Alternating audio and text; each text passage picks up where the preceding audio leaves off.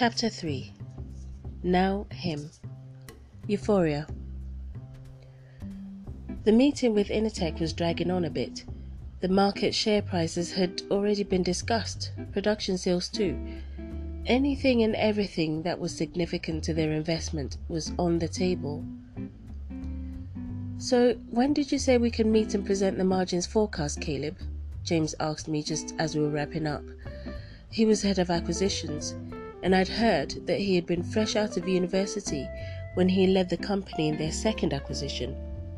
He'd apparently finished with a higher distinction and was seen as the shark of Initech.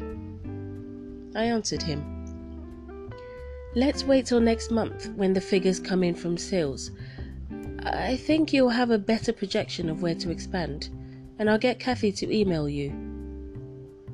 Boom. Done. If I hurry, I can catch the 6 pm flight out to Malaga, I thought to myself.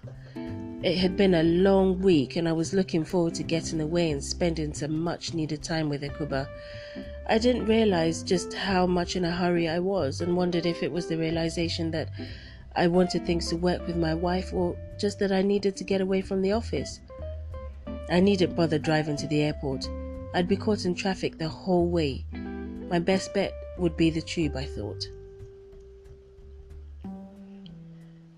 For the umpteenth time that day, I found myself thinking about Ekuba and wondered what she was doing. It brought a smile to my face because I knew I'd be with her in no time. I'd been so stupid to let this rift between us go on for far too long, but the truth was that I had buried my head in my work and allowed my own personal issues, which I didn't know how to approach, get in the way. I knew she was hurting I knew she was counting on my support, and I'd let her down. And I knew it was time to let her know that it wasn't her fault. We needed to put things behind us and continue on with our lives. The hotel I'd found in Malaga was exquisite. It was beautifully equipped with all her favorite things to do. She only had to choose, and if I knew one thing about that lady, I knew that the first thing she would do was lay in a hot tub with a glass of wine. Unfortunately, Walter Beasley would be belting out his harmonious melodies through her phone, but again, knowing my wife, that would suit her just fine. I remember the day I met her, bursting out of Camden Town Station with her friends, one of whom happened to be my friend, Kwame. I'd been waiting outside the station for him so we could grab a bite to eat at the Blues Kitchen. Turned out he decided to bring a couple of his friends, his work colleagues. I'd initially found it exasperating, but rather exhilarating in the end. And after our meal, we'd all marched into the Jazz Cafe, thanks to Ekuba raving on about it in between bites of bourbon soaked ribs.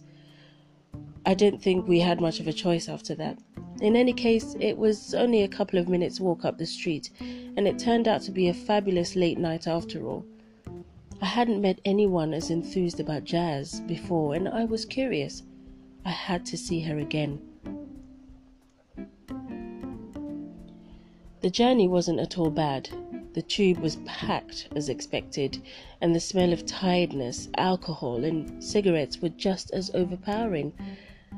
I finally made it to Victoria, now to catch the express straight to Gatwick. I'd booked a table for us at a steak bar not too far from the hotel.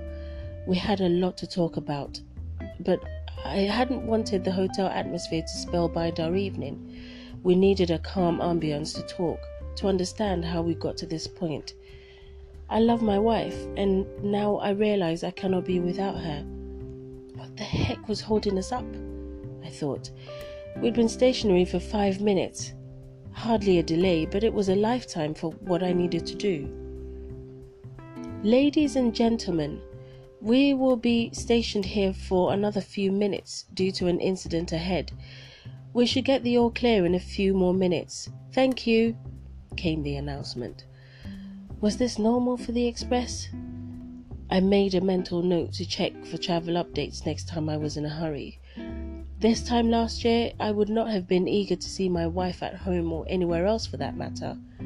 I'd allowed so much irrelevance to cloud my thoughts, and I'd been unable to make the right decisions, which had brought us to this point. Soon, though, everything would be set straight. I was certain of it.